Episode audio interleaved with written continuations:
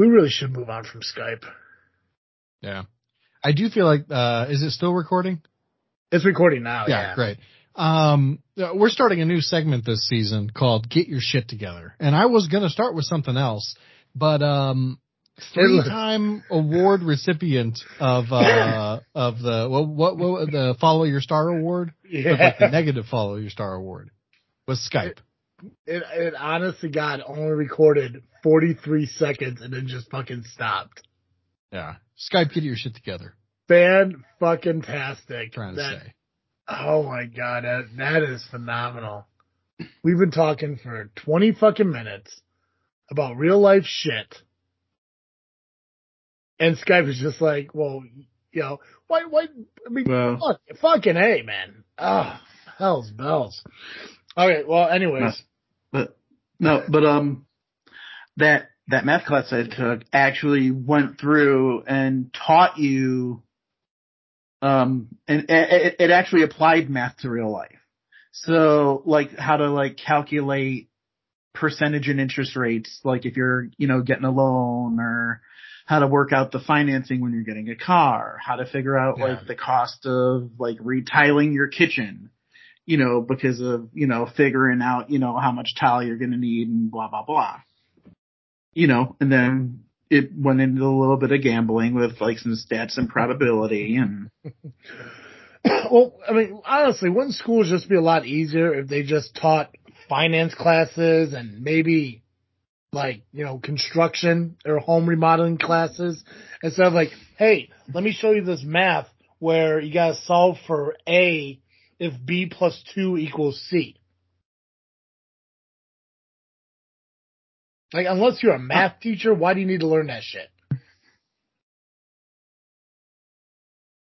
I don't know. I use I use algebra a lot, actually. In that, what? What, what do you use what it for? Is, what, what, what do you use algebra for? I just like, like if I need to figure out how many, let's say, how many bulletins I need to print, or, um, you know, how much uh, gas I can put in my car to not run out of gas if I just want to put a little bit in. But isn't that just simple um, arithmetic? Well, yeah, I think I think algebra is simple arithmetic personally. But yeah, but I'm, I'm, I'm like I'm not using trigonometry in my everyday life for the most part, or or even well, no, a little bit of geometry, because like you use geometry to, um, like if you're arranging your house or whatever, make sure you got enough space. Yeah, but, but not not not A equals B plus C and shit. Like, not I mean, like, give me give me yeah, actual not necessarily fucking that. Yeah, give me fucking numbers. Like, tell me, like, okay, if if, if you know if, if Joe has thirty congregants in his church, um, and you know two of them can't read, I need twenty-eight fucking uh, you know, brochures. Right. That's arithmetic. Well, that's like, arithmetic. So sometimes I'll need like half sheets. And so I need to print half the number of half sheets as bulletins. Fractions, so fractions are absolutely important. I will support the uh, use of fractions in life. one hundred percent. I feel like I, I personally use, like I try to, I try to use the quadratic equation in my life just to like, yeah. uh, uh, which is like, um, what is it? X equals negative B plus or minus the square root of four squared minus uh, two A C all over uh, four A or whatever. That doesn't sound right, but no, um, it, no, it doesn't. I couldn't not one bit. Yeah, you know what I'm actually thinking of is not the quadratic equation; it's the uh, just the hypotenuse calculation, because I'm trying to find the shortest distance between two points a lot, which is just a squared plus b squared equals c squared. So much simpler. Oh, well, dumb. Uh, I'm, I'm also I just drank like half a bottle of wine in the first twenty minutes of this episode. Fucking classy, bro. Well.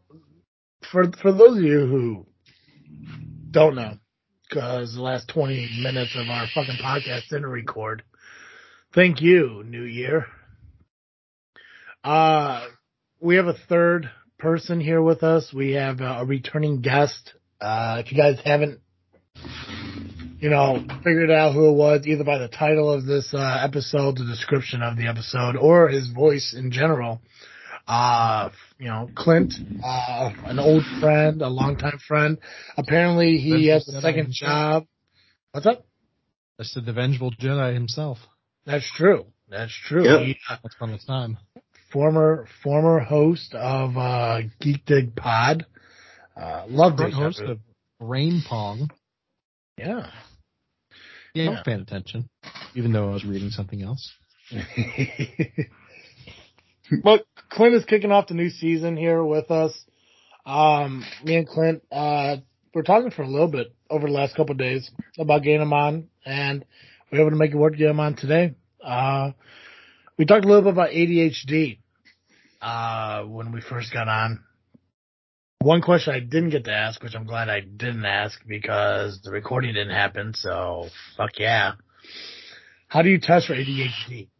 Is it like uh, they take your blood and run a test? Is it like, you know, they give you like a packet to read and answer questions? Like, is is there is there a test for A D H D or A D D that schools could do to determine if people have these kind of learning, you know, issues? Mm, not not really a standardized test, but there are tests and assessments that y- you can.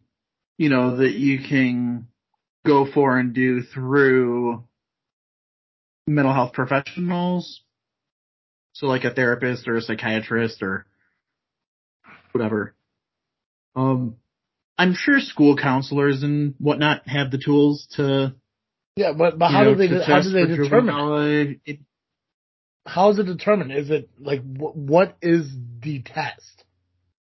Like, it's just like somebody talking to you, and they just make the realization, like, after our twenty-minute conversation, I determined that you have A D H D, or is there things that they have to do to determine that? Like, like is it a blood-drawn test? Is it, you know, is is it a handwritten test? Are they just staring at you, waiting for your eyes to shift and wander out the window? They test how many times you look away. Right, yeah, fidgety. Like, like, like, what, what exactly? I mean, you guys, you both said you had A D H D. Started fidgeting. Yeah. Started you, playing drum with pencils. Right. You both said you had A D H D. How did? What test did they give you to determine you have that? Clint, would you like to go first, or do you want me to go? Um, you can go. Um, so for me, I did one of the, I, I probably will eventually do a more, in my mind, legitimate test. Yeah. Um, but the, the, the healthcare system I'm part of is like super backed up right now. So I, mm-hmm. I'm waiting until it clears. But, um, I did one of the, just the regular online places that'll probably be sued in a couple of years for overdiagnosing people.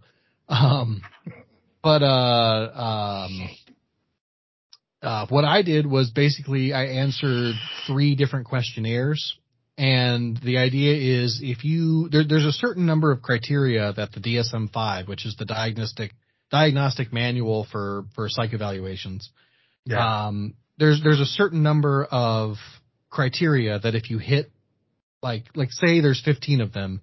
If you hit like seven of that or eight of that, then you probably have this disorder. And so they have these tests that uh, I think there were three tests. They were ten to fifteen questions each. And based on my answers to the questions, uh, that was what allowed my my I think she was a professional nurse practitioner, which means she's a nurse who can also diagnose things and and, and prescribe medication. Um, allowed allowed her to say, OK, yes, I think you have it. This is the medication I recommend because of, you know, this other medication you're on for anxiety. Um, gotcha.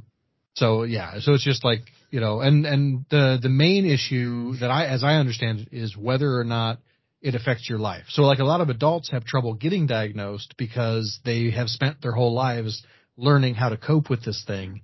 And so doctors will look at them and be like, well, we really don't want to give you this legal meth because it's meth. Even though it's legal, we don't want to give it to you. Mm-hmm. So uh, unless it's, like, seriously affecting your ability to do your job, We we don't want to diagnose you with this with this disorder. Um. So yeah, I'm not sure how that goes, but I gotcha. Well, shoot, Clint, what what do they do for you, man? Well, for me, I was I at the time I was having regular sessions with the therapist mm-hmm. and a couple of. Couple of my friends, actually Hawkeye and Remy, my Brain Pong co-hosts, they brought it up a few times, and they're like, dude, when are you just going to admit that you have it? I'm like, I don't. I'm like, I'm going to, I'll I'll admit it when I'm told I have it. Yeah. And they're like, just bring it up to your therapist. So brought it up to him. Um, well, what I did first before I brought it up to him was I actually looked up all of the diagnostic criteria for it. Mm-hmm. And I kept a journal for a couple of weeks, and I r- wrote down instances of, you know, all of the associated, you know, symptoms and related events and things. So at the next session, I gave it, you know, I gave it to him, and you know, he looked everything over, and he just had a few other questions for me, and he's like, yeah, you definitely got it. Nice. And, what? but because he was a therapist, he can't, he couldn't prescribe medication. So I ended up going to my primary doctor mm-hmm. on, based on his recommendation. Now, here's the funny part. Okay. When I went in and I told him, you know, he asks why I'm there, and I told him, you know, hey, I just found out I have A D H D, and, uh, you know, he's a therapist. He can't prescribe medication. So he told me to, you know, approach you for something. And plus, given other health issues and stuff that I have, you know, I would rather that anything prescribed come from him anyway. And sure. so I, I mentioned to him I have A D H D, and he's like, oh, I already know. And I'm like, I'm like, how the I was like, how the hell do you know? I was like, wait. I was like, did he call you? And he's like, no, dude, it's been on your chart for years. And I'm like, wait, so somebody was anybody gonna... in your past diagnosed you but didn't give you any diagnosis? A school, a school counselor told my parents, and they never said anything because I tell you, man, fucking you know, damage, it was dude. it was. Seriously, dude, it was, you know, because it was the eighties. There was, you know, the, like you were talking about, like with the whole stigma yeah. with, you know, medicated kids, you know, like kids running around hyped up on Ritalin and everything. You, you know, they didn't want me to be a part of it. Plus, I was, I was still an honor roll student at the time, too. Right. So I guess, I guess my parents just figured that I was going to grow out of it. Like, like, so uh, your parents are probably like, hey, if it ain't broke, don't fix it. My, well, pretty much. Because, because oh yeah, if you're on the honor roll in school, diagnosed with A D H D, if they were to tell you, hey, Clint, sit down, boy, let's have a talk. Your counselor just told us that you have a, a, a A, a, I don't know what it's considered, a learning disability or whatever, but you have you have A D H D. So, you know, let's see what we could do for it. And then, you know, is, would that have affected you, do you think, as a student? Would that have affected you thinking, like, maybe, like, it, like, because I, I, it, go ahead, no, go ahead. It would have, honestly, I think it would have had a very minimal effect, if any, on my academics. At least in high school, I imagine. Yeah. Yeah. Um, because, you know, because I, you know, was already a decent student, but, mm-hmm. you know, had I known about it, there, there could have been other tools and resources that I could have used that could have strengthened what I was doing, that could have, yeah. you know, maybe taught me a couple different ways, you know, and hey, maybe I could have done just a little bit better, and I would have had, you know, scholarships, grant, you know, I I could have had other other opportunities open up. Mm-hmm. Um, you know, but there's there are other, I mean, there are other factors other than just like academically, mm-hmm.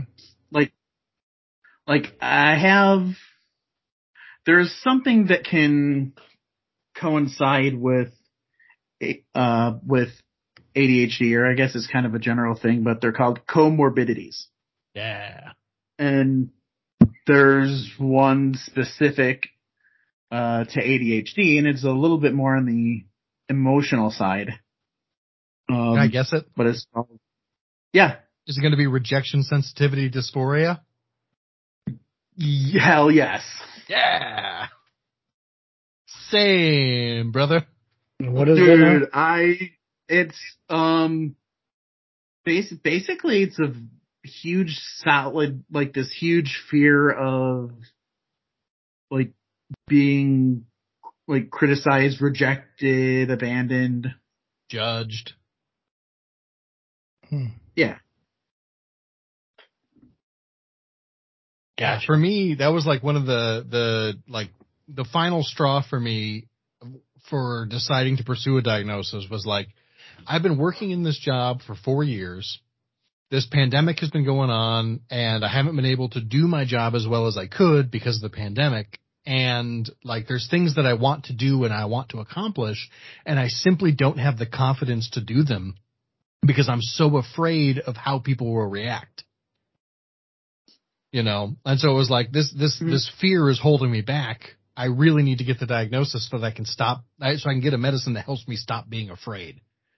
And like, I was already on anxiety. Like, uh, for me, my, my process, like also same was in honor roll students. Um, if I had gotten a diagnosis earlier, I probably would have gone from like thirteenth to top ten. So like not a huge difference.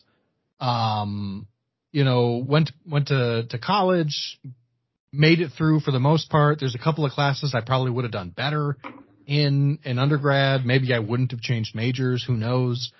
Um, but I I ended up I I I didn't really break until I got to grad school, where because it's this I, you know I, I think everybody knows I'm a pastor. I went to this um this university that was a um uh. Oh, while I was there, they shifted more toward the evangelical end of the, the sort of Christianity spectrum.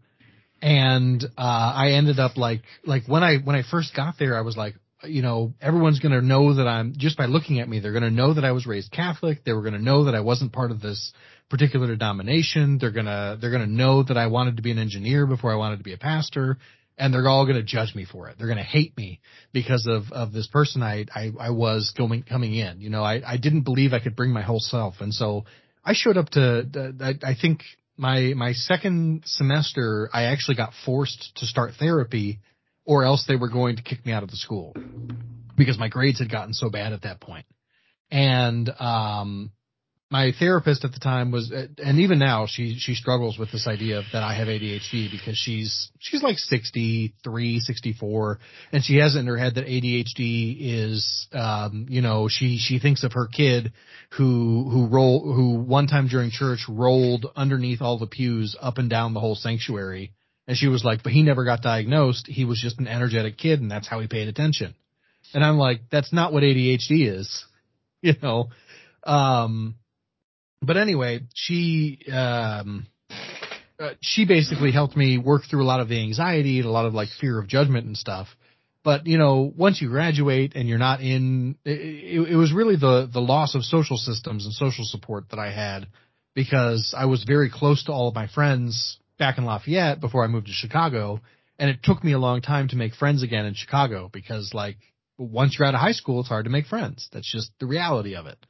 And so, um, you know, it just, it just took me a while to find my group, my people to hang out with. And then you graduate from, from graduate school and now you've got to make friends all over again. And they're all, you know, basically twice my age in my congregation. And because you're the pastor, you can't really be friends with them because there has to be this distance that allows them to be able to come to you with their problems. And, you know, I just, I, I don't know, it just kind of all fell apart for me for a little while there. And so I was just like, well, let's finally get this diagnosis and then maybe things will start to get better. And they have, they've gotten a lot better. Mm. All long story short, yeah. They have gotten better because I got the help that I needed. I, for a, a long time, I would, I would have these really vivid nightmares. And they were things like I would wake up, I dreamed that I woke up and I was completely alone, like everybody in the world was missing.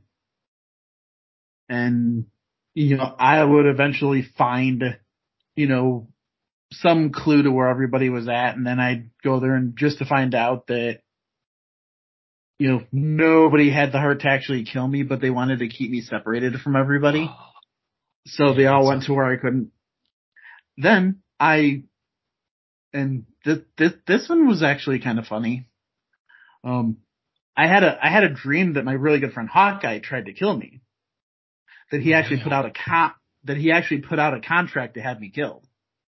Oh, and two, Jesus. and two, and two of my other friends, um, accepted the contract. One of them, you know, he and his wife, you know, were going through a hard time financially at the time, and they took the contract for, you know, because they needed the money. The other one, he was engaged to be married, and he took the contract to pay for the wedding. Sure. As you do. Yeah. When you're the friend, so, when you're the friend of an A D H D person living in their imagination. How, uh, yeah. how, how yeah. much? So he, how much, Clint? I don't remember the amount, but when I, when enough I, to feed their kids and have a wedding. Are you kidding yeah. me, man? Let me, let me ask you a question. Let me ask you a question real quick, Clint. And, um, hold on, let me, I think it was, I, I want to say, I think it was like ten K. Okay. That sounds about right. That sounds about right. Yeah. I'm, pre- I'm yeah, pretty so sure that's what it costs on the dark web. Yeah, so what's the going rate for a non-political assassination? Well, before inflation, I think it was ten K. Uh, let me ask you this, Clint, um, because it's it's weird because one, one of the things I thought about talking about was a, a conversation I had with uh, a fellow podcaster, Morgan. She uh, co-hosts uh, Babes of Lore. Uh, we talked about it uh, quite a bit on this show over the last couple months about um, this idea I have of being uh emotional overthinker mm. and, and how uh, I, I don't really ever want to consider myself like a pessimist. I don't want to think that the worst is fucking out there, that nothing's ever going to get better. I don't. Uh, I've been blessed over the last couple months to have my life start going in the right direction, both financially, uh, career-wise, just emotionally better. Um, but, uh, I always have these conversations with people, like, about other people, people that, you know, new friends, relationships, and shit like that. And for some reason, I don't know what it is, but I seem to be able to read people fairly well. And I can kind of tell, getting to know somebody if they're, you know, somebody, you know, worth hanging out with, somebody not and shit. Um, just based on how they act. Uh, but we're looking, anyways, uh, me and Morgan were talking about perspectives because her whole podcast is based on Supernatural, the T V show. And, uh, we were talking about the, uh, the um, Bloody Mary episode about, you know, somebody saying Bloody Mary and then the Mary girl coming out and killing the people and shit. And from different perspectives, you know, normal people look at it as like, oh, Mary is killing people who have killed people. Um, to where I see it differently. I see it as Mary is killing people who have guilt over the death of people. Uh, because when you, whoever you talk to, and I don't, I don't, Clint, I don't know if you've ever seen Supernatural, Joe. I know you haven't. Right. Um, but there's one. I've episode. seen a couple episodes. It wasn't for me. Gotcha. Well, you know, whatever. Fuck you, dude. Uh, it's a great show. Hey, the episode that, that I saw had to deal with like clowns and shit, and I don't do that. Uh, gotcha. Now, clowns are a little freaky, but, pers- uh, but perspectives. Um, What I want to ask you, Clint, because I want to look at your dream in a different perspective. So when you looked at your dream, what did you think of your friends taking out a contract to kill you? Well, did you perceive that dream? Well, in my mind, I was able to, I was, I was able to be okay with um, my buddies Remy and Altie who accepted the contract. For some, for whatever reason. Look, I'm sorry, because, I, that cracks me up because, like, I, as you're talking to me about it, I'm like, yeah, man, my self worth is low enough that, like, if somebody needs to kill me to feed their kids, by all means. If they're good friends that's of mine, they should do it.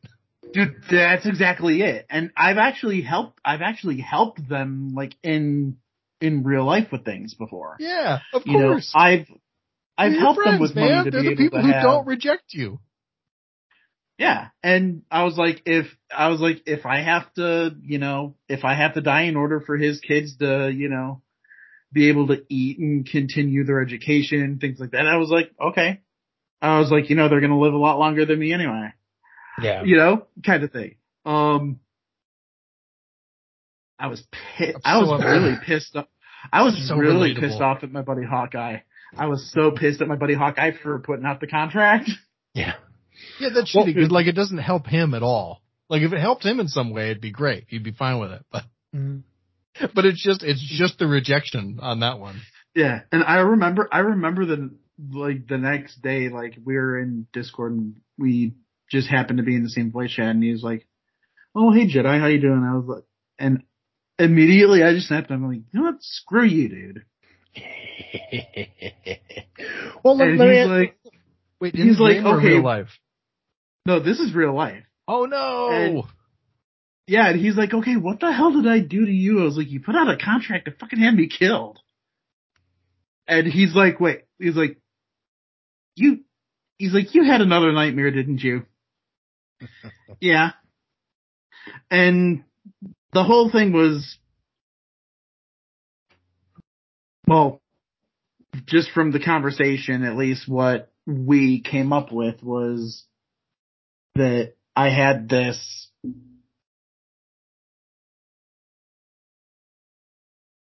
like fear that, you know, people don't want me around, that they're,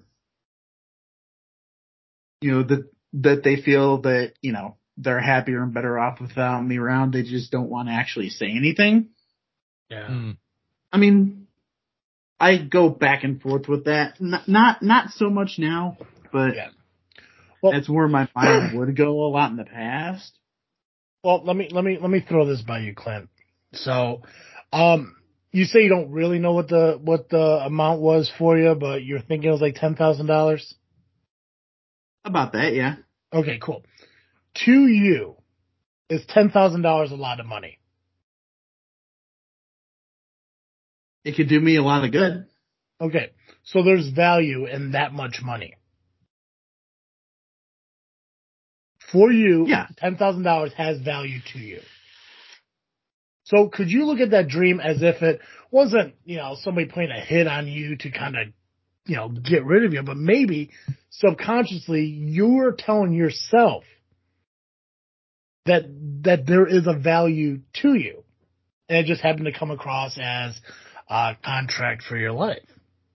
I mean, I'm like, I'm, like I'm no professional dream interpreter, but that I but, guess that's but, a possibility. You, you get what I'm saying, right, Joe? You get what I'm saying here? Yeah, yeah, I'm tracking. I'm tracking with right? you. Like, yeah, here's, yeah. I, I actually, with well, with that, on, I want to jump me, off me, and ask me, another let me, question. Let me, talk, let me talk for a second. Let me finish my thing. Oh yeah, sure, Joe, sure, sure. Sorry. So, if somebody was, to, if you were to have that same dream, and your Hawkeye bud, uh, you know, said, like, I'm putting a contract out on Clint's head of ten fucking dollars.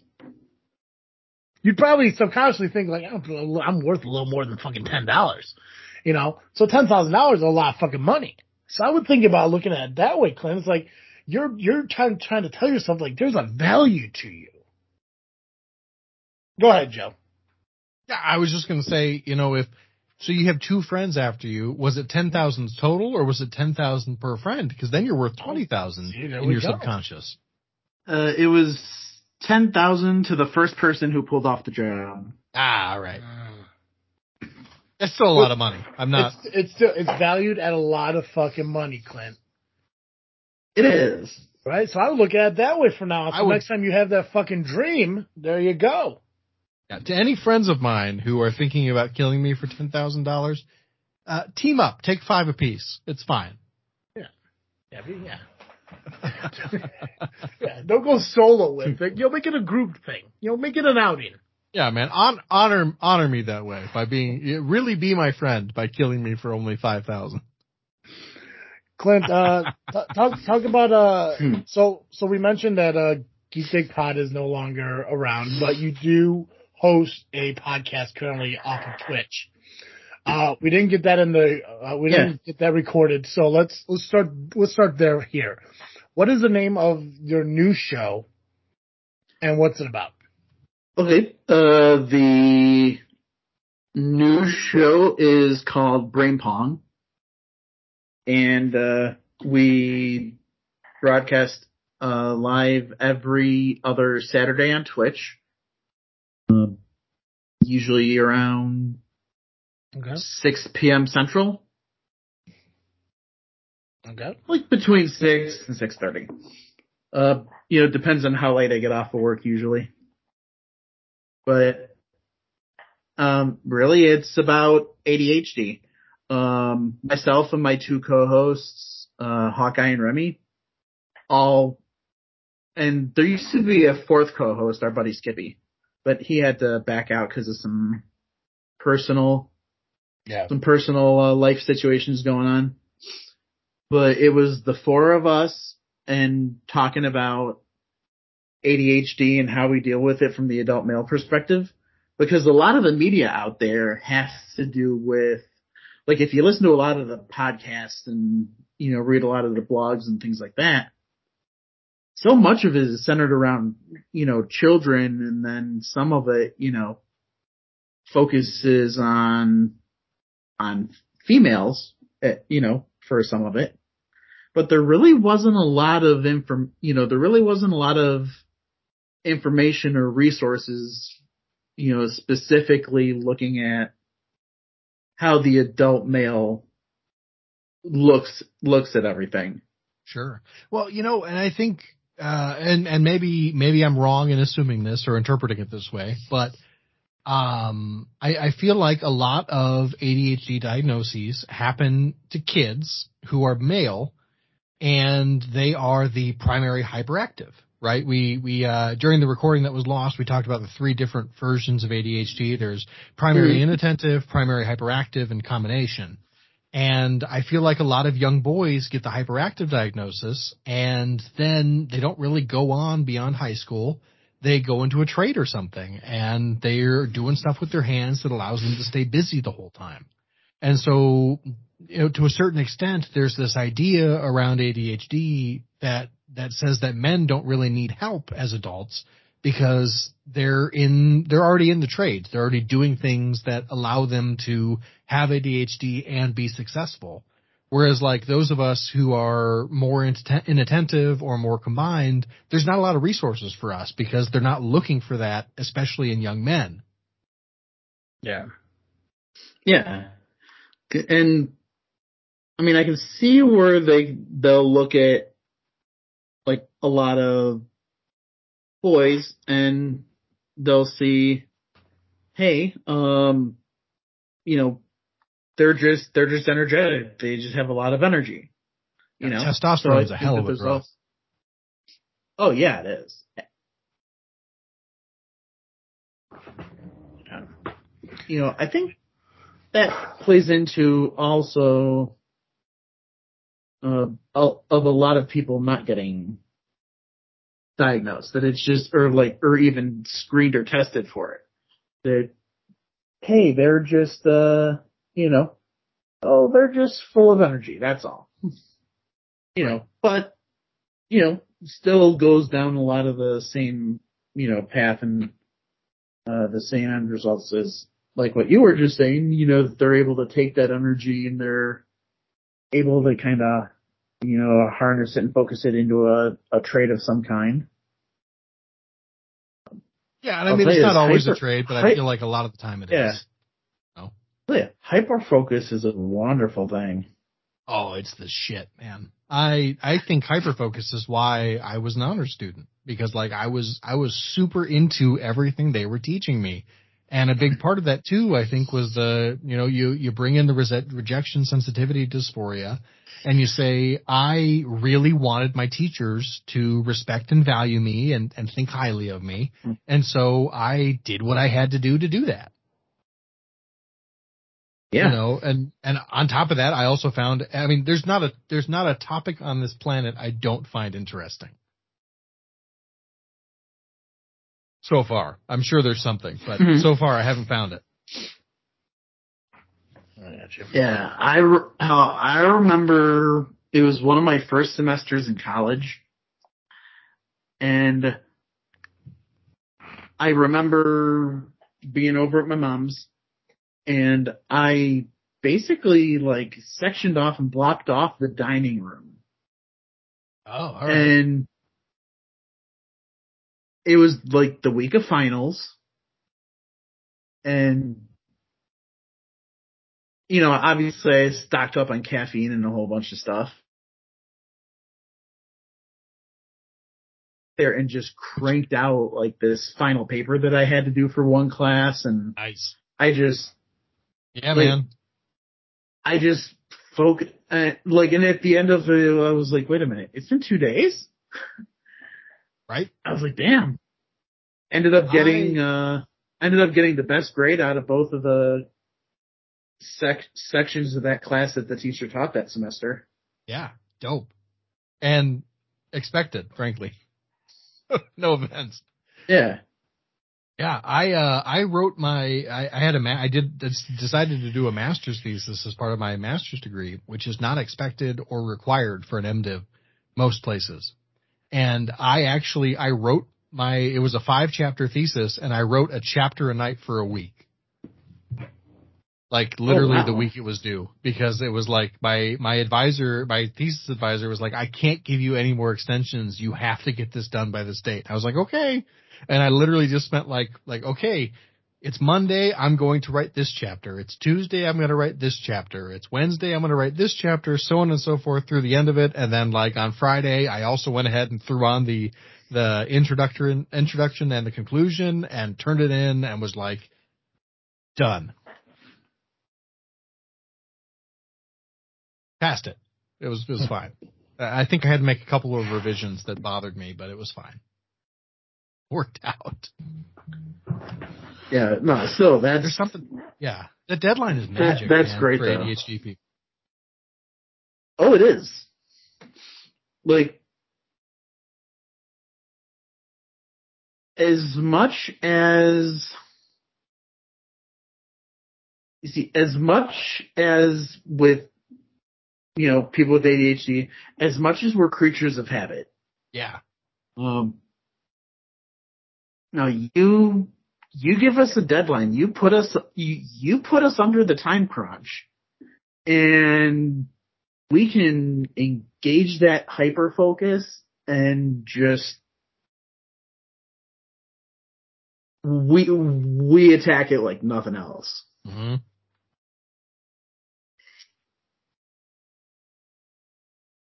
Yeah, uh, I uh, I asked for a lot of, like, wooden puzzles for Christmas. Like, growing up, I really liked those things you could buy at the zoo where it would be like, it's a dragonfly, and you pop the little pieces out, and you slide them all together, and, and now you have a wooden dragonfly. Um, yeah. I asked for, for stuff like that for Christmas this year, and I got, like, a, um, a, like, a marble machine where you twist a crank, and it, like, moves the marbles through the system. And then I also got mm-hmm. one that's a train, and I literally, like, uh, I got home from whatever Christmas I was at. I have, uh, I, I, I routinely, routinely, cause my, both my parents are divorced and remarried. I have, like, between, oh, and my wife's also. So we have between five, four and, and six Christmases a year to go to. And, uh, and so I came home from, from one Christmas and spent three days building one thing. And then I came home from the next Christmas and spent a whole day just doing the other thing. And it was great. It was awesome. Uh, you know, during hyperfocus, you don't really need to eat. You don't need to sleep. You just need to do the thing that you're focused on. And then when you're done, you feel like shit. You feel very accomplished, but you're so hungry and your legs hurt and your back hurts. And it's great. Yep. It's really the best thing ever. Oh, yeah. Well, one of these days I'll probably have a stroke awesome from a blood clot in my legs. Yeah, but um, the the the thing with hyperfocus is, as great as it can be, for uh, I, I, I'll say this is kind of on the flip side for anybody who's neurotypical, who, like, you know, basically non A D H D. Mm-hmm. Uh, not A D H D, non-autistic. Yeah. There's don't try things, to. But those br- are too big. Don't. Yeah. True. Um, don't try to break somebody out of their hyperfocus. Um, it, it can be, it can be pretty jarring, and it can throw that person off for at least the rest of the day, or for the duration of whatever project they're working on. Yeah. Oh, I was, I was, uh, when I was, I was doing the last one, I, I got like a, a, a model train to build or whatever. Mm. And, uh, my wife, who, who is wonderful, and she understands that, like, this is the thing I deal with, and, and hyperfocus is good for me to some extent because it gives me a lot of dopamine, and, and I enjoy it. But she was like, hey, if you don't go eat soon, you're going to feel like shit in like an hour when you don't, when you haven't eaten, but you finished the train. And I was like, all right, fine, I'll reach a good stopping point and I'll go eat, and then I'll come back and finish. Um, but she was like, she, I, she, she started talking to me, and I literally just put a finger up, was like, I'm, I am in hyperfocus. Leave me alone. hmm. And she was like, I know, but also you're going to feel like crap in twenty minutes. I was like, ah, all right, fine. We'll compromise. But yeah, I, that's awesome, man. I'm really excited about your podcast. I might give it a listen. Um, no promises because, frankly, as, as you understand, my attention is mercurial. It's going to go where it goes. Yeah. And if I happen to listen to your podcast, great. If I don't, sorry. Oh, no worries. But, but, uh, but I think it's great. Been, I think it's wonderful you're doing that. I, I really think that a lot of people are struggling with that. And I think, you know, even people who maybe are not necessarily genetically predisposed to the A D H D or are born with it, I think that, that social media is such a, um, it's, it's, it's a dopamine slot machine. And I think that a lot of people, whether or not they have A D H D, develop a lot of the symptoms just from the fact that, like, there's so much dopamine available on the internet that it's hard to get dopamine from anywhere else in life. And so I think your, your podcast might be a really great help, a really great resource to a lot of people. It, It can be, and that's honestly one of the reasons why we're doing it. Um, there was an episode of Geek Dig that me and uh, Steve did, and we talked specifically about mental health and just kind of where our own personal struggles with it, you know, how how it impacted our lives as far as, you know, being geeks and things like that. And I remember it was months later, we got an email uh, from somebody who they, you know, were trying to get caught up on episodes, and they had just heard that one. And the email was talking about how it opened up his eyes to a lot of things, that it also gave him the the courage to be able to go out and seek the like the help and the counseling and things that he, that he needed. He said that, you know, he was, you know, doing better with things, and you know, he thanked us for helping him. That to me awesome. was the greatest thing in the world, and that was one of the things I wanted to do with Brain Pong, because when we stopped doing Geek Dig, I told myself that if I ever did another podcast, I wanted to do something where I'd be able to help people. Yeah, nice. Now, we always, you know, we always have the disclaimer that, you know, we're not mental health professionals.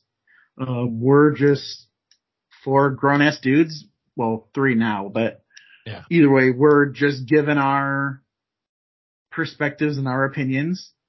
Um, you know, some of us are medicated, some aren't, you know, some have certain tools, some, you know, some don't. Yeah. You know, and look, and, and, and here's my perspective, if you don't mind me sharing it, is, oh, go um, ahead. You know, look, you, you would, as a man, just speaking, speaking to men, women too, if this applies to you, but like, especially to men, because I think we are really bad at asking for help when we need it.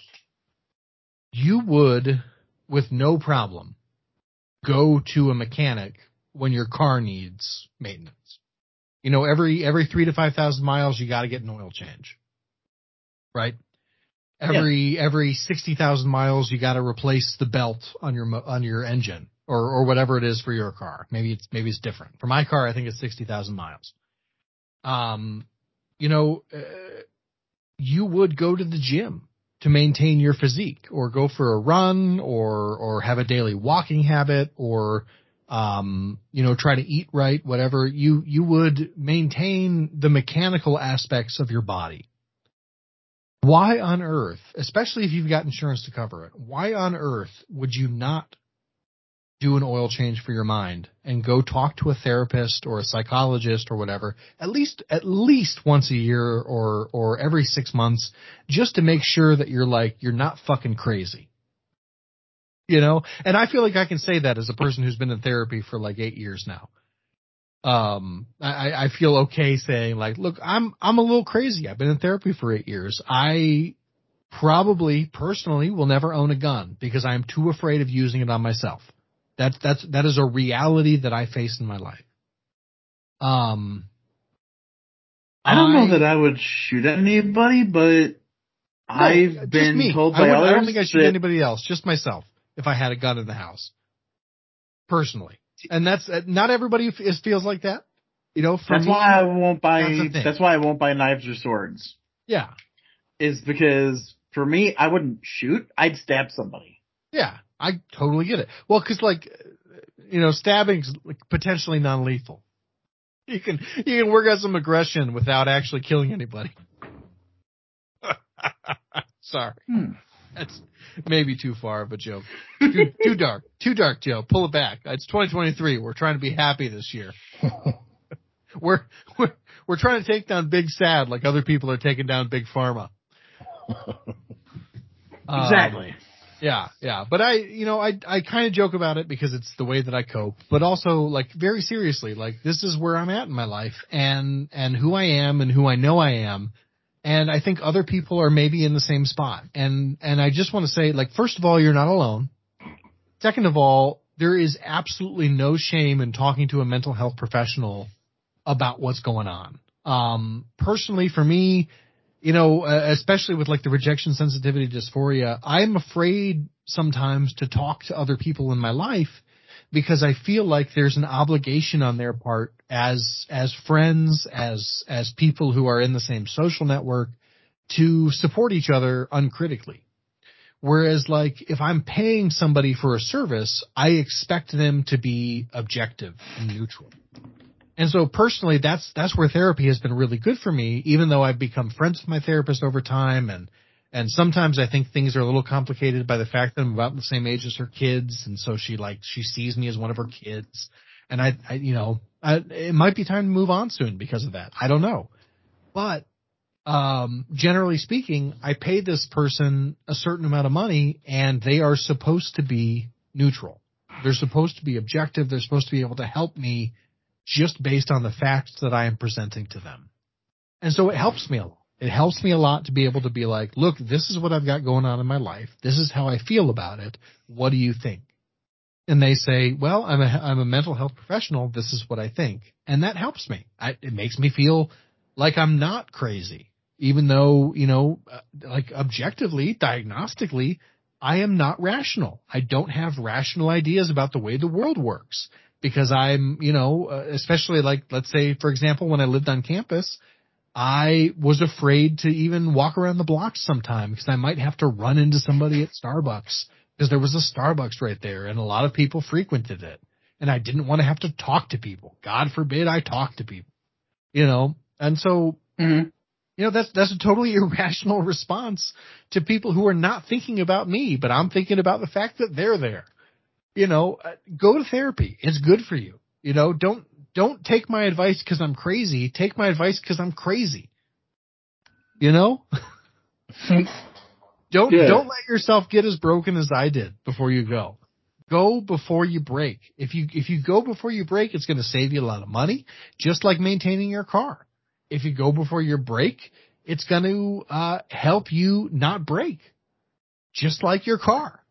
you know, you wouldn't not maintain your car. So please, I am begging you.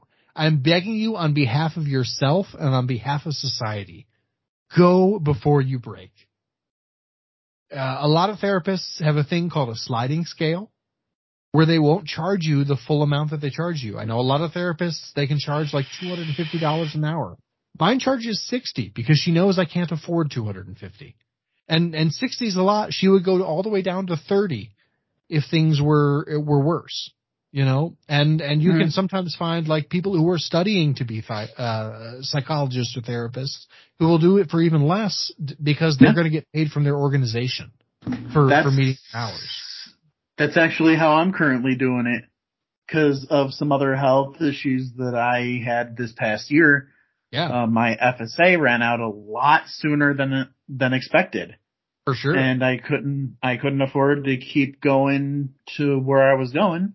And so now my buddy Josh is, you know, is studying and in school to, you know, to be a therapist. And, yeah. uh yeah, he and I get together once a week and talk about stuff, you know? Nice. Yeah. Yeah, and you know, and, and I'll just, I'll throw this out here too. You know, um, be, because I'm clergy, I feel like I, I'm comfortable doing this.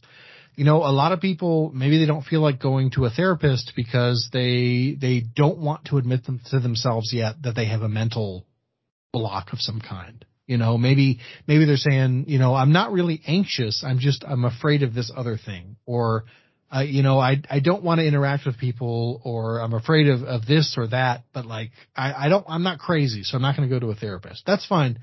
I would recommend to you um, a process called spiritual direction, which, you know, if there's a pastor you trust or uh, a person in your community who goes to a church that can connect you, maybe, I don't know, or maybe just Google spiritual direction. There are are things called spiritual directors. They tend to charge a lot less than therapists. And and their whole goal is the same as therapy, uh, to to some extent. It's to listen to you and to help you figure out, like, where in your life you can find the good things that you need. And maybe it's a good way to start. Maybe you can start with that and say, okay, you know, I I feel like I need to find the good in this situation I've got going on. And they're going to say, fantastic, um, you know, let's help you find that. And if they can't help you, they'll refer you to a therapist that they know. And it'll be somebody that, because you trust the spiritual director, it'll help you trust the therapist. And I think that trust is such an important part of this whole process, because if you if you can't trust the person, it's not worth it. So I don't know. I, uh, soapbox, off my soapbox. That's all I had to say about it, I think. So also, you know what? Actually, I have one more thing. If you need medication, take it. When you have a headache, you have no problem taking Advil or Tylenol or whatever else. Why mm. on earth, why in God's good name, if you have a hormonal deficiency, would you not take something that corrects it? We we have invented so many incredible medical techniques and medicines for fixing problems. You know, not all of them work for everybody. Not every every medicine works for every person, but if you have a doctor you trust and a therapist you trust, you will typically find the treatment you need, and it will help you. Yep. And that's I think that's all I have to say about it right now. In short. Yeah, no, I I mean, I can definitely back up on the on the medication aspect of it, because uh, for me uh, right now personally, I'm on twenty-five milligrams daily of Adderall. Oh, and nice. if, if I'm not on it, it's, it's a night and day difference. I wholeheartedly believe it. Yeah. I'm on, um, uh, because I'm on an anti-anxiety that I should probably get off of in the future. Um, mm-hmm. which, it's been great for me. Don't get me wrong, but, um, because I've realized that the root of my anxiety is probably my A D H D. I should probably get off of the anti-anxiety, because right now the anti-anxiety prevents me from getting on a stimulant. And so I'm on, I'm on a non-stimulant for A D H D called atomoxetine, which, okay, don't get me wrong, has been fantastic, because it's a, uh, it's a neuroepinephrine reuptake inhibitor. And I, I wouldn't recommend it to everybody. If you're, if your doctor or your therapist or your psychologist or whatever else recommends it to you, recommends it to you, by all means, take it. Um, but I'm on it because I'm, because I can't have a stimulant, because I'm also on, I think it's called sertraline for my anxiety. And, and like both of them together could cause a heart attack. Oh, wow. Uh, yeah.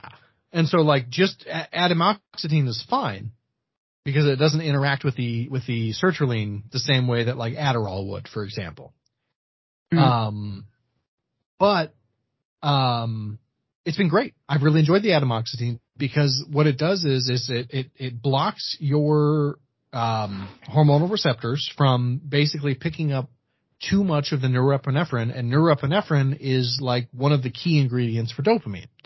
And so what I have personally found is that when I take my adamoxetine, Um, if I'm good about it, like for example, right now, I think I took my last dose today. So the next couple of days are going to be rough until I can get it refilled. Um, but when I take it, about two hours later, everything feels awesome. Like literally, like my, my head starts to tingle, and like caffeine feels fantastic. Another thing about A D H D is that caffeine is not normally effective on us. I used to in high school mm-hmm. be able to drink a Red Bull and go to sleep, and I would wake up super refreshed. Um, but, but, uh, dopamine is, is just, just fucking weird like that. And so like, uh, with the adamoxetine, coffee is more effective. I feel more awake and more happy and more vibrant because of the adamoxetine. And I'm sure the Adderall would be even better in some extent, to, to some extent, if I could take it without the, and, and anxiety potentially fucking me up. Um, but yeah. So how, how yeah. have you dealt with the shortage of Adderall? Has that been, has that been okay for you so far?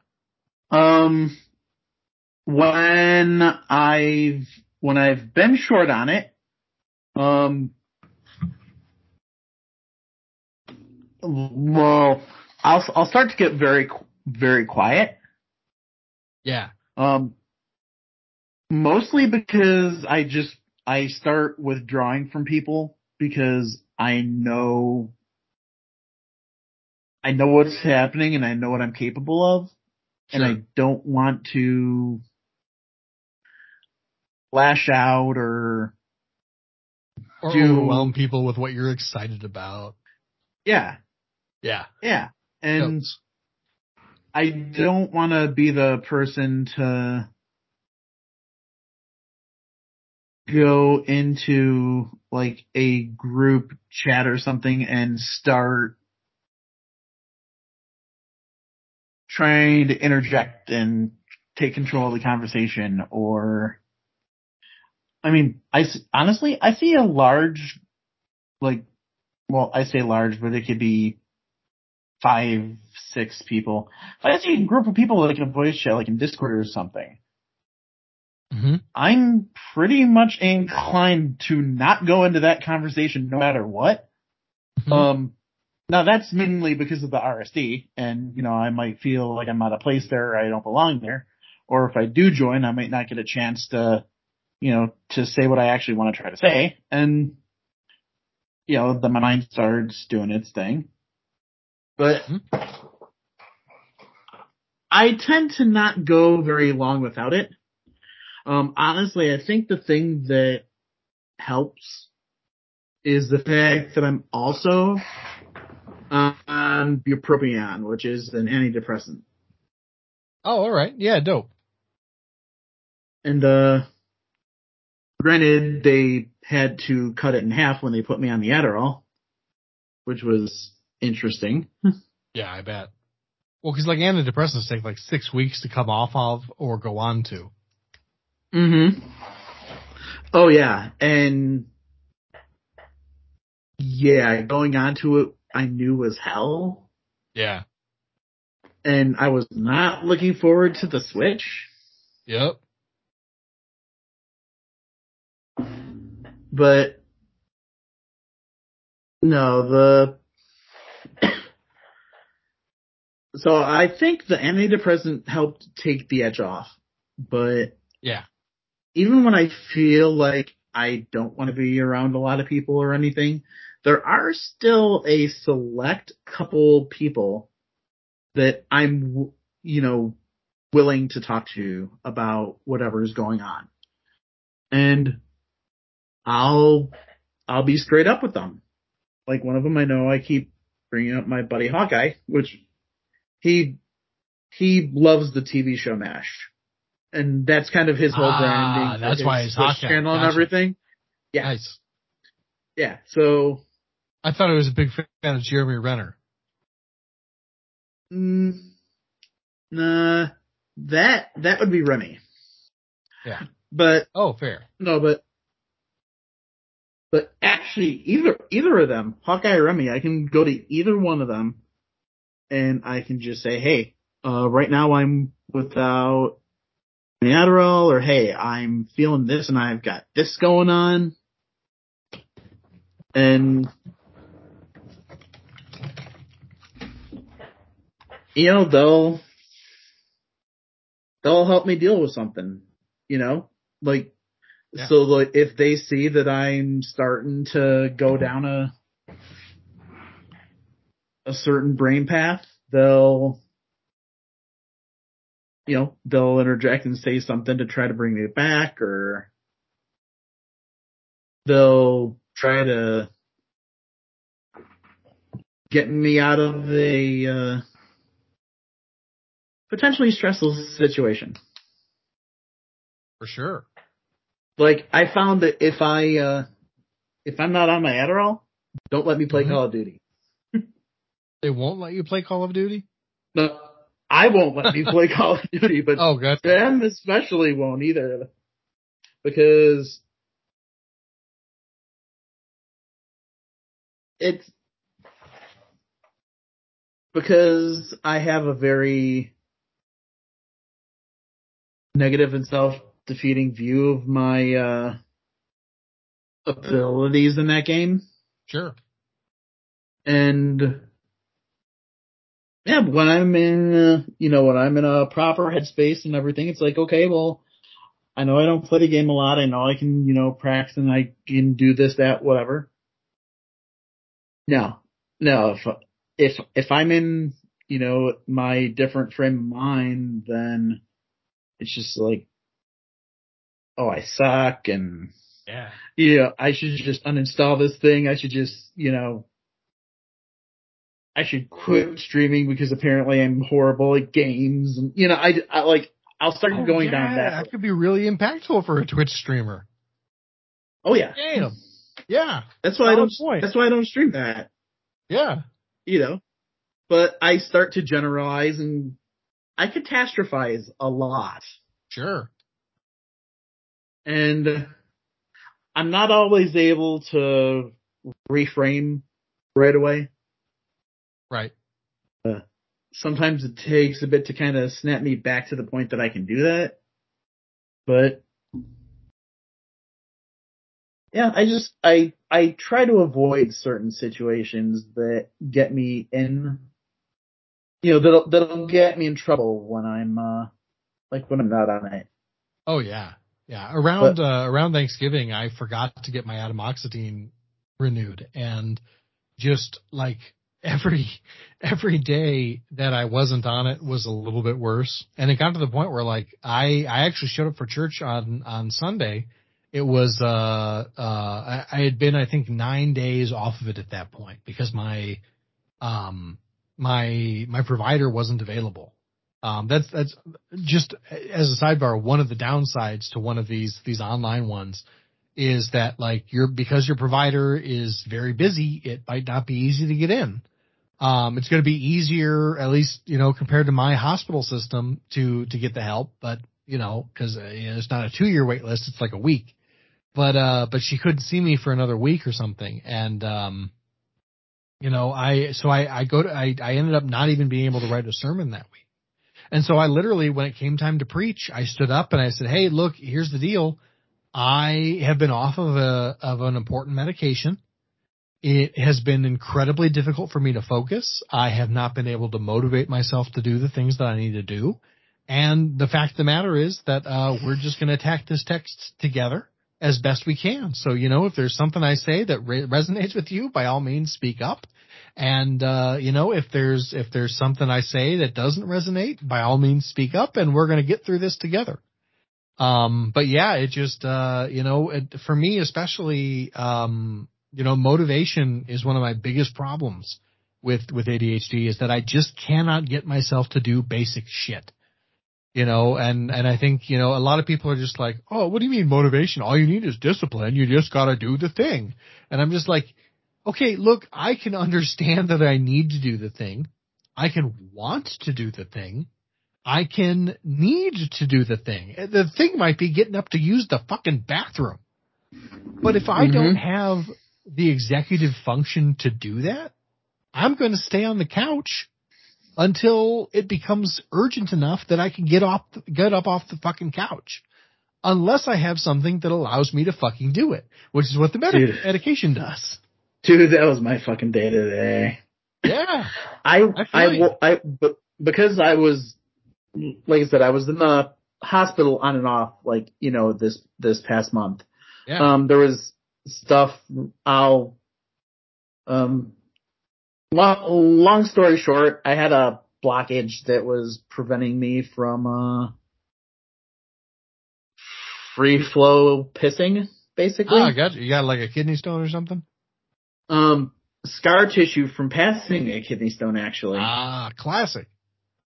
Yep. So, you know, they had to put in some stents and, you know, clear the blockages and things like that. Um. But then I ended up getting out of the hospital, and then I ended up going back in because I ended up with a bladder infection. And oh, all right, that but, sucks. But that, eh, thanks. But anyway, right now I'm going through a lot of follow-ups with like the urologist, the nephrologist, my like my general doctor. Sure. And they wanted a home health nurse to come a couple of times just to, you know, just for updates to check things out. So I woke up this morning in just enough time for her to come over. Nice. Um, well, in enough time for me to listen to my voicemail before she came because I woke up to the voicemail that I missed a urology appointment yesterday. I had it written down that it was tomorrow. Yep. And I also have my general doctor, um, an appointment later that afternoon, tomorrow. So I thought I had two appointments tomorrow, turned out. Yeah, why wouldn't you schedule them for the same day? That sounds perfectly logical yeah. to me. yeah, and yeah. apparently I didn't. But, you know, then I, you know, I'm trying to deal with the nurse, and then I'm trying to deal with rescheduling that appointment. And I'm, you know, like my mom was trying to help out, but being a little bit more of a hindrance at the time. Yep. And it just... Yeah, well, I mean, if she's anything like my mom, it's an A B C D E F G disorder and not like an actual fucking disorder. Like, you know, clearly the thing that would fix it is just getting your ass beat more. Yeah. But I just you know. didn't have the... I just didn't have the executive function to sit there and start writing everything down, going through one hundred percent X Y Z paperwork, and, like, I just... I needed to shut down for a bit, so I started watching uh, videos about uh, the lore of Five Nights at Freddy's. There's lore in that? We don't have time for this, but I'm so intrigued. The, well, because between between all the games and books and things like that, yeah. There's it, Five Nights at Freddy's books? There are. There, there are novels and books. I didn't know that. Yeah. There's, yeah, uh, it's, it, I mean, it's mostly the I've whole... to like an, an outside media source for that is, um, uh, Willy's Wonderland, the fantastic Nick Cage movie. Okay. I haven't seen that one yet. It's, okay, it's not good, but it's great. If that makes any sense. Yeah, it um, does. The, the challenge he gave himself in that film was to not speak a single line of dialogue. How could you not? He managed it. I I think he maybe speaks like two or three, but he, for the most part, completely manages it. It's really, really impressive. And because Nick Cage is the kind of actor he is, he is so fantastic with all of the physical comedy of the of the thing, and also the physical horror, because it is a horror movie. Um, it's very much it's like a it's a haunted Chuck E. Cheese um, that kills all the people that go into it, kind of a thing. Mm-hmm. So it's fun. It's a fun movie. I think it's on Amazon Prime for free. The last that, that's where I watched it. Um, it's it's great. Okay, so I'm gonna have to yeah. check that out. The because yeah. the last movie of his that I saw, what it was. I, see, I have to look it up because it's like some long weird name. Yeah. So I love when he does random indie movies. So like, um, like Mandy was a really good one that he did. Mm-hmm. Oh, the oh here it is. Of... That that's the one. Unbearable Weight of Massive Talent. Yeah, I need to see that still. That one was good. Nice. I love the concept of it. I think Nick Cage is one of the greatest actors of our time, but he just, um, for a while there, just did whatever movie was available because he was spending all his extra money on dinosaur bones and a pyramid to be buried in. Yeah. So he, he had to eat, so he did The Sorcerer's Apprentice. Yep. But no, dude, uh, I, I I had to see that movie when I found out that, that it was uh, him and Pedro Pascal, who was the Mandalorian. Right? I mean, there was no way I was going to miss that. That's why I need to see it. I just haven't haven't done it yet. So, yeah, Travis, yeah. you've been quiet for yeah, a really long does. time. Is there? Yeah. Do you have anything else you want to talk about, or do you are you ready to move on to uh, to the things that need to get their shit together? Do we got time to do that? I don't know. Yeah, probably. No. See, here, here's the thing, Joe. And again, this is one of my uh, new season resolution is for you to be more involved. And I was okay taking a backseat while you guys discussed uh, A D H D. It helped me learn more. And it gave you guys time to catch up as well. Yeah, for sure. Uh, there is a couple things. Um, obviously, I do want to, you know, we have a new segment. Uh, of uh, Get Your Shit Together, which the best description of it is uh, we just pick uh, anything that's going on in the world or anything that we feel just needs to really get their shit together, and, uh, you know, we, we talk about it for a little bit. Uh, before we do that, uh, I should probably plug our sponsor since we didn't do that yet. Oh, yeah, that's important. That's very important. Uh, so, uh, Clint, I don't know if you still listen to our show or not, but... Uh, When I get a chance to. Oh, that's amazing. So you haven't, what, in the last five years, nothing? I've, uh, I've had the upper, I have listened to some. I just, I granted, I don't listen as frequently at, to any podcast as much as I used to. But you guys are one of the few ones that I still pull up. That's you know, you come up with something like, uh, Travis, I would listen to your show more often, but to hear your voice but not actually speak with you hurts too much. Speaking of re- rejection sensitivity. I would have I would have said that, but I, w- I wouldn't have been able to say that without tears. um. So Carter Comics dot com is a proud sponsor of Freakness Studios and, of course, a sponsor of this freaking show. It's your one-stop shop for all your comic books, whether it be uh, raw or graded. Uh, Carter Comics has so many titles to choose from and selections, not just on their website, Carter Comics dot com, where you can buy their comics, but also you can buy them on eBay, whether it be bidding or negotiating or buying them outright. There is a discount code FREAKNET, F R E A K N E T, which will save you ten percent on your order, not just from their website of Carter Comics dot com, but also through the uh, the eBay account. Uh, I actually talked with Joe about it. About I, I think I threw this idea to you, Joe. If not, you're going to find out now anyways. But I spoke with Dougie while we were on our break, and we might actually put together a comic book auction uh for Facebook Live. Oh, yeah. So uh, we're going to work out the logistics of it. It's probably going to be sometime in spring at the earliest if we do do, uh, do get it done because uh, we want to make sure we get everything done right. Uh, I had a chance to go over to Doug's. I saw his inventory, and there are so many comics there. They're not all listed online as of yet. Um, so if you are looking for that certain comic to fill out a collection or even start a collection, if you reach out to them through the website at Carter Comics dot com, they may have a comic that you've been looking for because they just have thousands of comics right there in their inventory.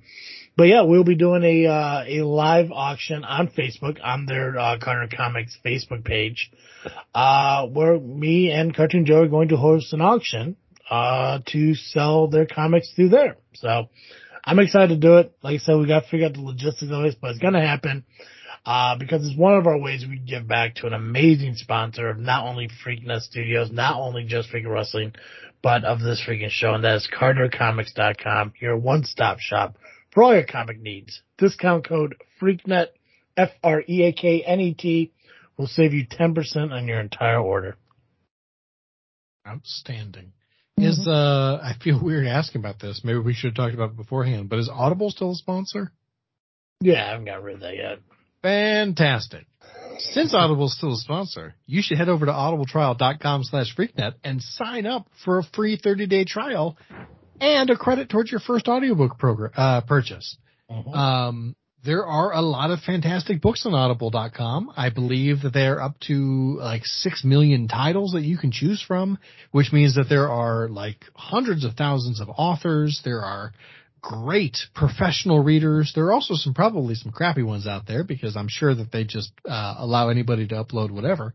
But, uh, you know, go to audibletrial.com slash freaknet and you can listen to basically whatever you want for free, at least once, for thirty days. It's fantastic. So head to audibletrial.com slash freaknet and get this year started right with your free trial. Good job, Joe. Thank you. All right. Uh... Clint, uh, I guess I'm just going to ask you real quick. Uh, we're going to finish up our segment and close out the show. Did you want to hang around while we did that? Do you need to go or? No, I can, I can, I can hang while we do that. Perfect. Excellent. So, uh, we do a new segment every single season. Uh, this uh, season we're doing the, uh, get your shit together. Again, uh, news articles, anything going on in your life, whatever it is. If we find something that we're not agreeing with, we're going to bring it onto the show. We're going to talk about it for a little bit. And then we're, of course, going to tell them at the end to get their shit together. Joe, um, I'm going to let you go first. Uh, and tell me what you believe needs to get their shit together. You know, like I, like I said before, I had previously planned on doing something else. Mm-hmm. And whatever it was that I had planned is completely driven from my mind by the fact that Skype did not record our first opening conversation of about twenty minutes. Yeah. Skype, I am begging you, after three Follow Your Star awards where you basically got a wag of my finger, get your shit together. Get it to fucking together. You are the oldest popular mass vocal and video conferencing app. You're the one that I used the very first time I needed to do a long distance call over the internet. What the fuck happened to you? What happened? Who hurt you? Get your shit together. That's all I have to say. Travis, who have you got tonight? Who needs well, to get this shit together? Here, here's the thing, Joe. Um, the first, the first, uh, the first thing that uh, came to mind actually happened while I was in a McDonald's drive-thru. And I know what you're thinking, ice cream machine, right? But this isn't it. Typically, yes. So, I love holidays. I love the Christmas time, mostly because you know fast food places have some like Christmas-themed fucking foods. Oh, yeah. Uh, and, and one thing. Cream pie at McDonald's. So here's the thing. I wanted the eggnog shake. And they don't have an eggnog shake anymore. What? It's gone. They got holiday pies. McDonald's. get your shit together. Right. Which, don't get me wrong, the holiday pies are phenomenal. Now, there are times where I would go through drive-thru and get a holiday pie, and I'd ask for two because they do sell them by the pair. And they didn't even have two. It was upsetting. But the thing that upset me the most was knowing, for my love of eggnog, and knowing that the eggnog shake at McDonald's is fan-fucking-tastic, and it's not an option. It's upsetting to me. I don't think it's right. I know that McDonald's has gone through a lot of issues, being whether it be their ice cream machine never working in uh, fucking Sunday evening, or the fact that they're officially saying that McRib is gone forever. Forever? That, yeah. That one hurt. Yeah, this was the last year for the McRib. Why? Because they need people to want it to come back like Taco Bell did with the fucking pizza. Oh, uh, just McDonald's, do your own thing. Why you yeah. gotta be like Taco Bell? Right? Right. Now, I will say, Taco Bell, make your own McRib taco. I'll order it. Taco Bell's apple empanadas are ten times better than McDonald's apple pies. I will say it. I will fight for that very cause. But at the end of the day, what McDonald's needs to do is get their shit together and give me an eggnog shake. Yep, straight. Clint, who needs to get their shit together? Yeah, yeah, Clint, we got. I know I didn't tell you ahead of time we were doing this, but I, I'm sure you got one on the tip of your tongue. Yeah, um, for me, uh, honestly, it's a lot within the medical field, like doctor's offices. It's like, seriously, get off your ass and, like, you know, fill out the paperwork that you're requested to. Mm-hmm. Man. You know, like, I'm in the process of trying to go for, you know, short-term disability because I need to be paid for when I was in the hospital and stuff. Yeah. Yeah. You know? And, you know, doctor's offices dragging their feet. I'm going to make some noise tomorrow when I'm there. Sure. Um, you know, and it's like, it's like, seriously, get your shit together because I shouldn't have to do that. Yeah. Look. Uh, another thing on doctor's offices, if I'm five minutes late, you motherfuckers cancel my appointment. If you're half an hour late, you expect me to still be there. How insane is that? Get your shit together. Yeah.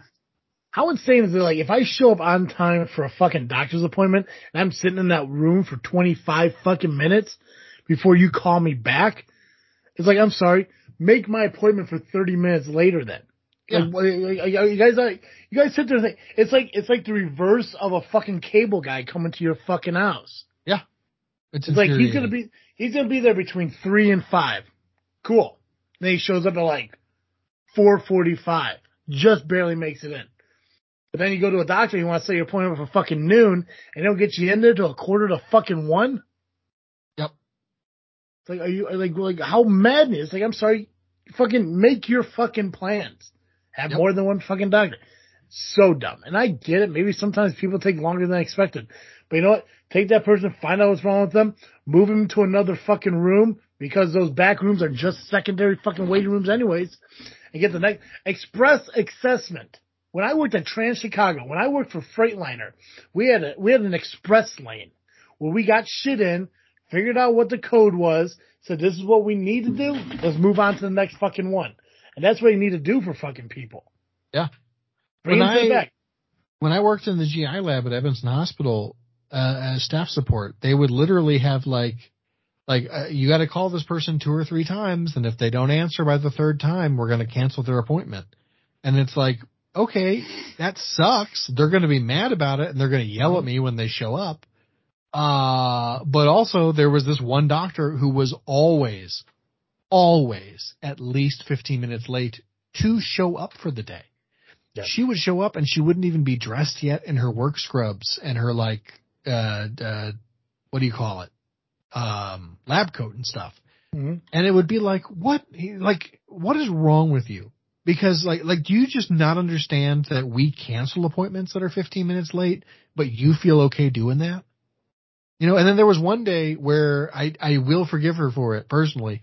Uh, she was forty-five minutes late, but it was because of traffic. And that's like, that's a legitimate reason, but then you need to also yeah. extend that same courtesy to your customers. Yeah. You know, as, as, as long as we're stuck with basically for-profit healthcare, even though like hospitals are technically nonprofits, then the customer should come first. And, um, you know, I'm a customer, so treat me because I'm here. Yeah. Fucking assholes. Or make it free and nationalize it. Shit. Then I'll come whenever. I don't give a fuck. All right. My, tax, well, my taxes are paying for it. I'm not, I'm not charged uh, uh, when I show up for four hundred dollars. Anyway, I digress. That's fine. Well, we, we mentioned Hawkeyes. We mentioned Jeremy Renner. We mentioned hospitals. So, uh, uh, before we say our goodbyes, uh, I just want to let Jeremy Renner know that, uh, you're, uh, that you are in our thoughts and prayers here on this freaking show for a speedy recovery from the accident that, uh, you were in on Sunday. Uh, I believe he's still in the I C U, uh, had several surgeries, hopefully recovering soon. Uh, unfortunate accident. For sure. Helping nope. a friend out, snow plowing. Yeah, yeah. Also, was, uh, Damar Hamlin. Yeah. The, the Bills player who collapsed last night. Uh, we're thinking of you and your family.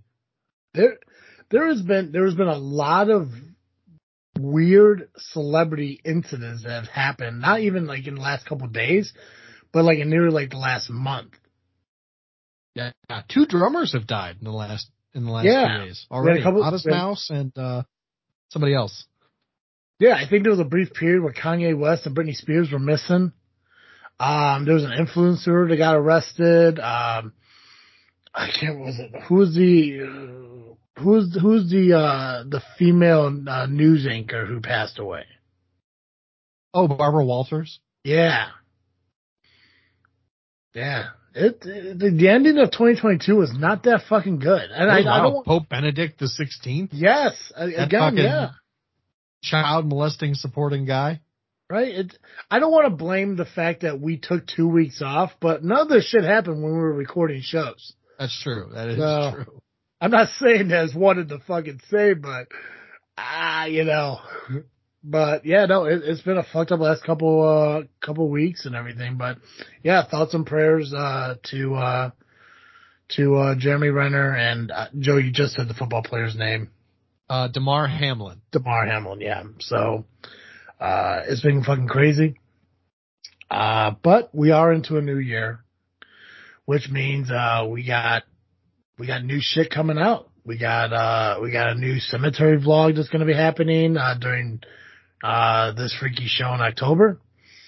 Uh, we didn't get a chance to do our, our board meeting like we planned. So we definitely got scheduled for that because we do got to figure some things out. True, true. Um, we're, we're probably going to have another show this year on the network. I'm excited about it. At least one. Yeah. Yeah. That's, that's, that's, that's a, that's a big one. And here's the, here's the thing, Joe. And I, I know we talked about it a little bit yesterday. Uh, I think through, t- again, I can't remember if it was yesterday or Sunday. Here's my thing.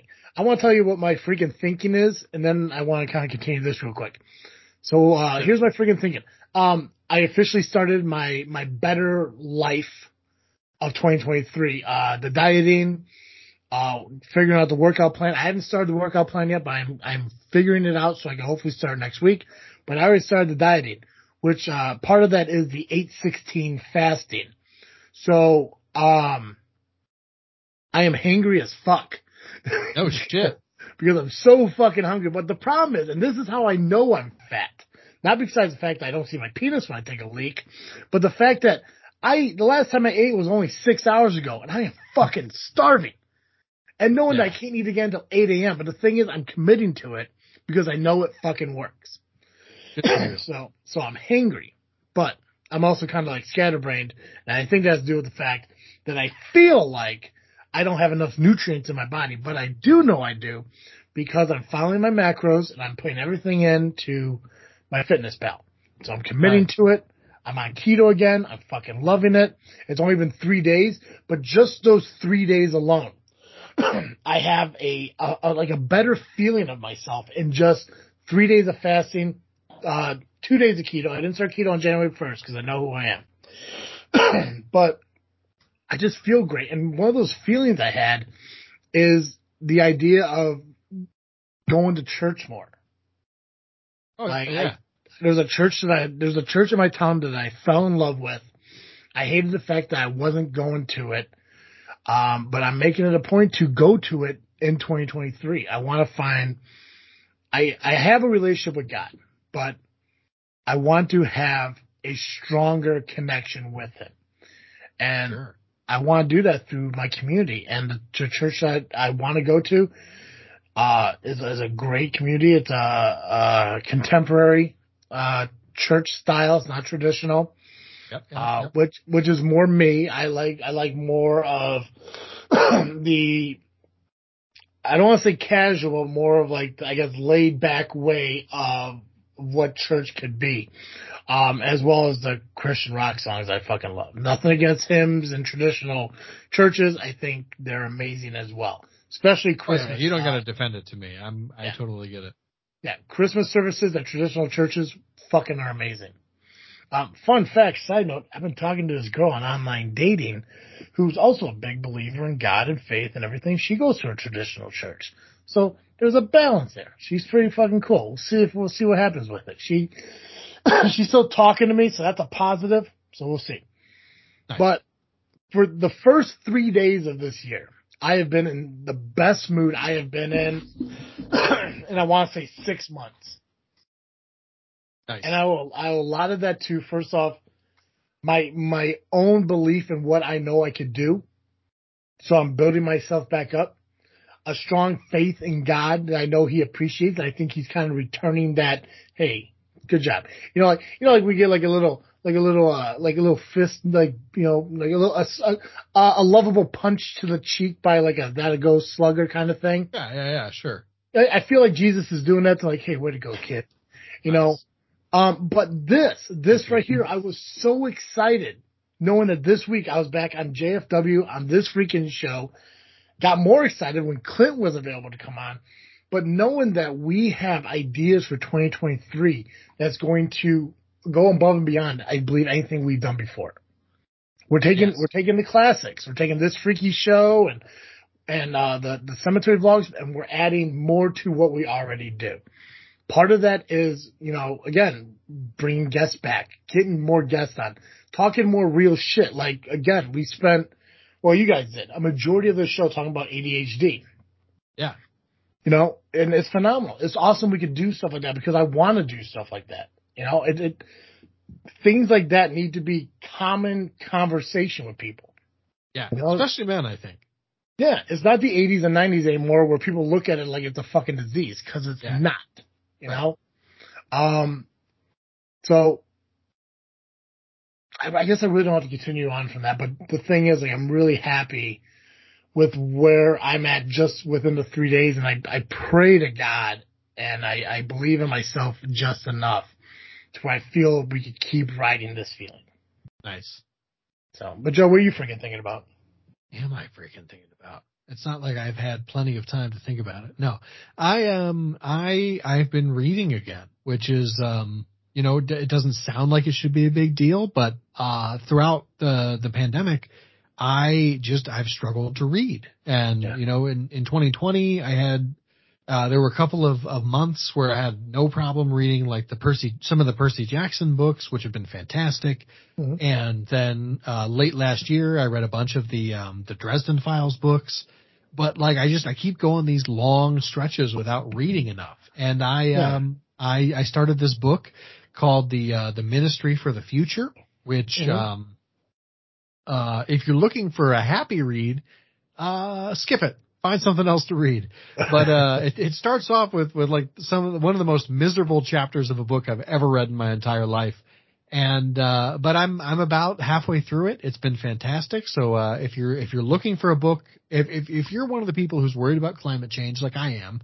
Uh, and not everybody is, and I recognize that. But if you if it's something you're worried about, I have found it to be a tremendously hopeful book, despite the very first chapter, which is maybe the most disappre- dis- depressing thing I've ever read in my life.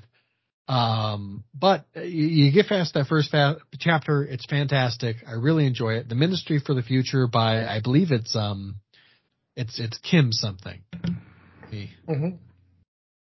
Ministry for the Future. So what, Stanley you, Robinson.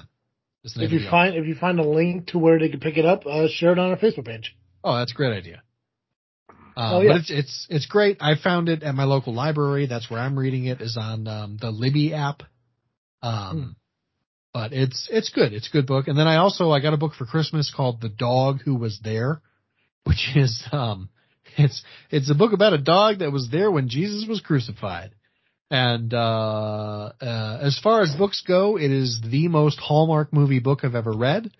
But, uh, you know, it was a really comforting, overall comforting way to start the new year. I, I finished it uh, a couple days ago and uh, or maybe yesterday, actually. I, mm-hmm.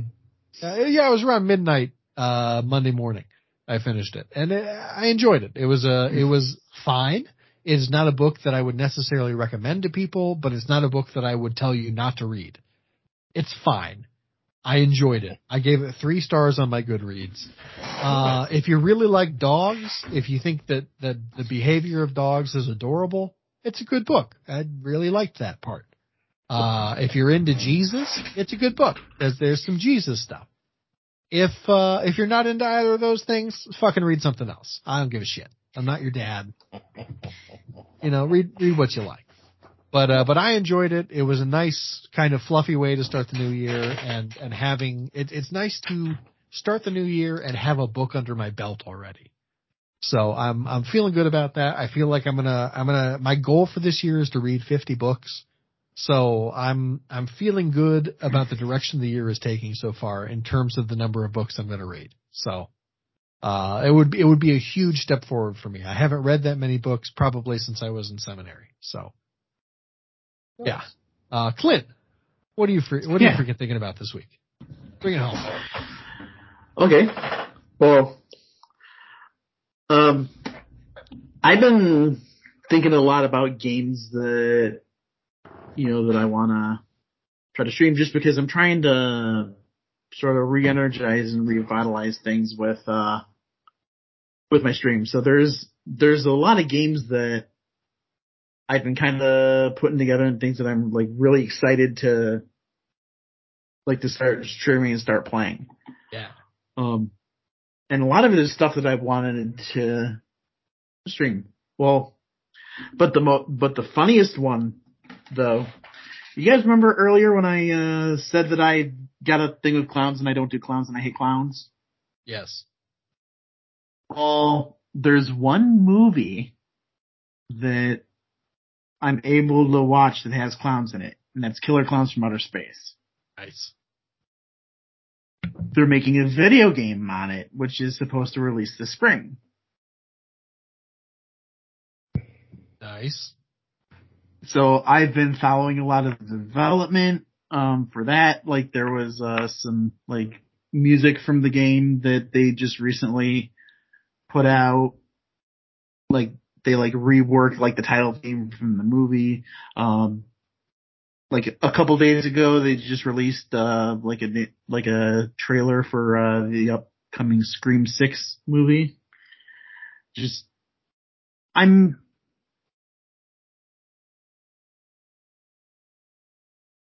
I'm starting to get excited about some of the games and stuff that I'm going to be doing, you know?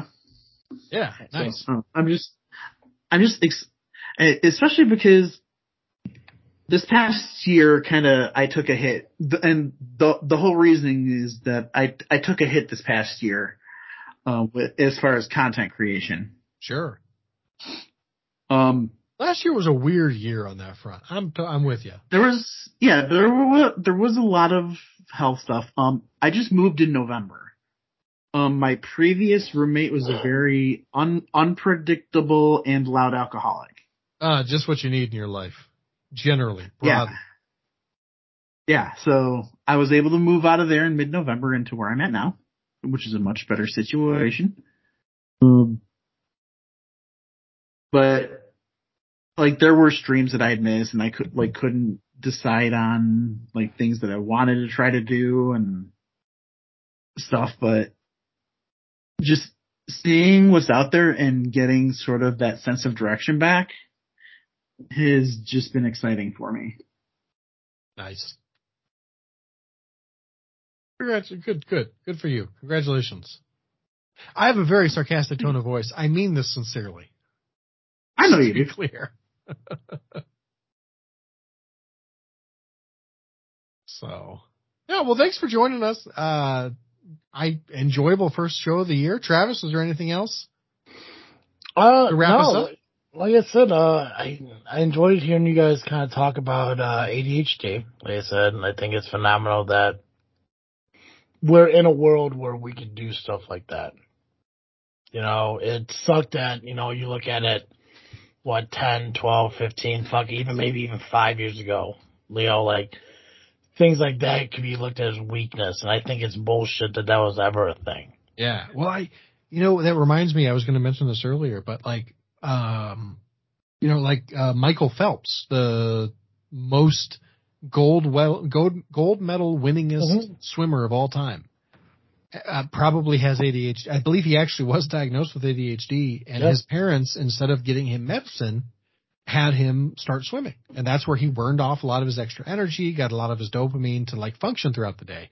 And I can remember when he was in the Olymp- like just after those Olympics had ended, uh, I was at somebody's house for Christmas, and one of, one of our uncles came up and was, was like listening to us talk about it. And we were just sort of nonchalant. Not, I don't think it was you and I. It might have been me and our cousin Josh.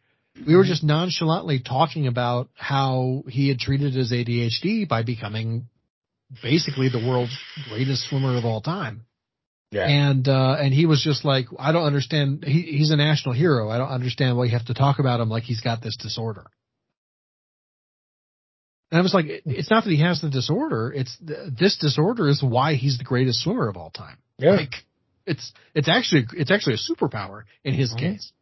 Yeah. So I'm with you. I totally agree. Yeah. Clint, uh, we mentioned that you do have a show that you put on through Twitch. Tell people how they could find you on Twitch, when they could uh, watch the show and all that. Okay. Uh, we are Brain Pong Podcast. We go every other Saturday around six p.m. Central. Uh, I'd usually say more six fifteen. But, uh. But you, it is, it is all video, right? It's not just still shots of yeah. you guys? Yeah. Yeah, yeah, it's, it's full video. Our next episode is, uh, next Saturday the fourteenth. Um, because our last recorded episode was, uh, New Year's Eve. Uh, now, it's Brain Pong, Brain Pong Podcast. Is it a brain with different arrows pointing different directions? Yes. Cool, you just got a new follower, bud. Oh, I did. So, so whatever happened to the Vengeful Jedi Twitch? Did, is this revamped? Because I know I used to follow you on Twitch, and I don't have it anymore. And I was gonna say I'm I I'm still on there. I don't know why. I, I did still you, did, did you ban me or some shit? Is that what you did? Did you kick I me w- off of your page? You'd, I would not have done that. Motherfucker, you know I wouldn't have done that. I know. I'd hate to have to fucking reject you. No, the. I'm just kidding, bud. You know I love you. There have been... I know. I love you, too. But, no, wow. Twitch does have this thing, random, like, weird random glitch, where sometimes it will unfollow people from each other. Mm-hmm. Um, it was doing some really weird shit earlier today, too. Like, there was somebody that was on my following list, and I clicked it, but when I went into their into their stream... It said I wasn't following them. Um, when like, like the, there were servers and stuff that went down, it turned out. Um, they were able to fix it, but no, um, I do my game streaming at, um, you know, twitch.tv slash Vengeful Jedi. The podcast is at bring, uh, twitch.tv slash Brain Pong Podcast. Yeah. Um, we're just starting to release Uh, audio-only episodes, and I know we're on Apple, I think, Google, and Spotify. Nice. Perfect. Perfect. Those are the big ones. Spotify's coming huge for podcasts. Fucking huge. Dude, it it's easier now to get mm-hmm. a podcast or something onto Spotify than it was previously. What, when I started Podbean, I had to fucking do all these forms and R S S feeds and all this bullshit to get onto iTunes, Google Podcasts, Spotify. Now Podbean is set up to all you gotta do is just go to, uh, it's basically just clicking two different fucking buttons on Podbean alone, and they automatically send that shit over to iTunes and Google Podcasts and pretty much do it for you. blows my fucking mind. I was like, really? I had to go through all this bullshit just to make something work, and now you get two clicks of a fucking button? Assholes. But, Clint, I do appreciate you coming on the show, spending time with us. Um, I, I would love it that it's uh, the season premiere episode. Uh, I'm really excited for twenty twenty-three, like I mentioned again. Uh, like I said, me and Joe got some more talking to do, uh, possibly, you know, uh, releasing a, a new podcast uh, coming here on Freakness Studios. Um, Clint, I mentioned it to you. Uh, I extend the invitation to you, as well as I did to the Babes of Lore. If you guys ever look for a network you want to be a part of, Freakness Studios would love to have you. Um, yeah, like I said, you, you've been you've been a friend with me. You've been a friend to me since the beginning of this, uh, twenty fifteen. We're looking at seven years we've known each other. Wow. So, you know, obviously, any any anything I could do to help you out, uh, I want to do that. Uh, I'm going to encourage you guys to make sure you check out his show over on Twitch and also check it out on audio. Um, uh, wherever you can find your podcast. So I do appreciate it. Make sure you guys follow us on social media, Facebook, Instagram, and Twitter, just by searching This Freaking Show. And you can find our shows when they are released on iTunes, Google Podcasts, Spotify, Podbean, just by searching This Freaking Show. Guys, that's all I got. So as always, I am Travesty. I'm Cartoon Joe. I'm Virtual Jedi. And thank you for listening to another episode of This Freaking Show. I'm out.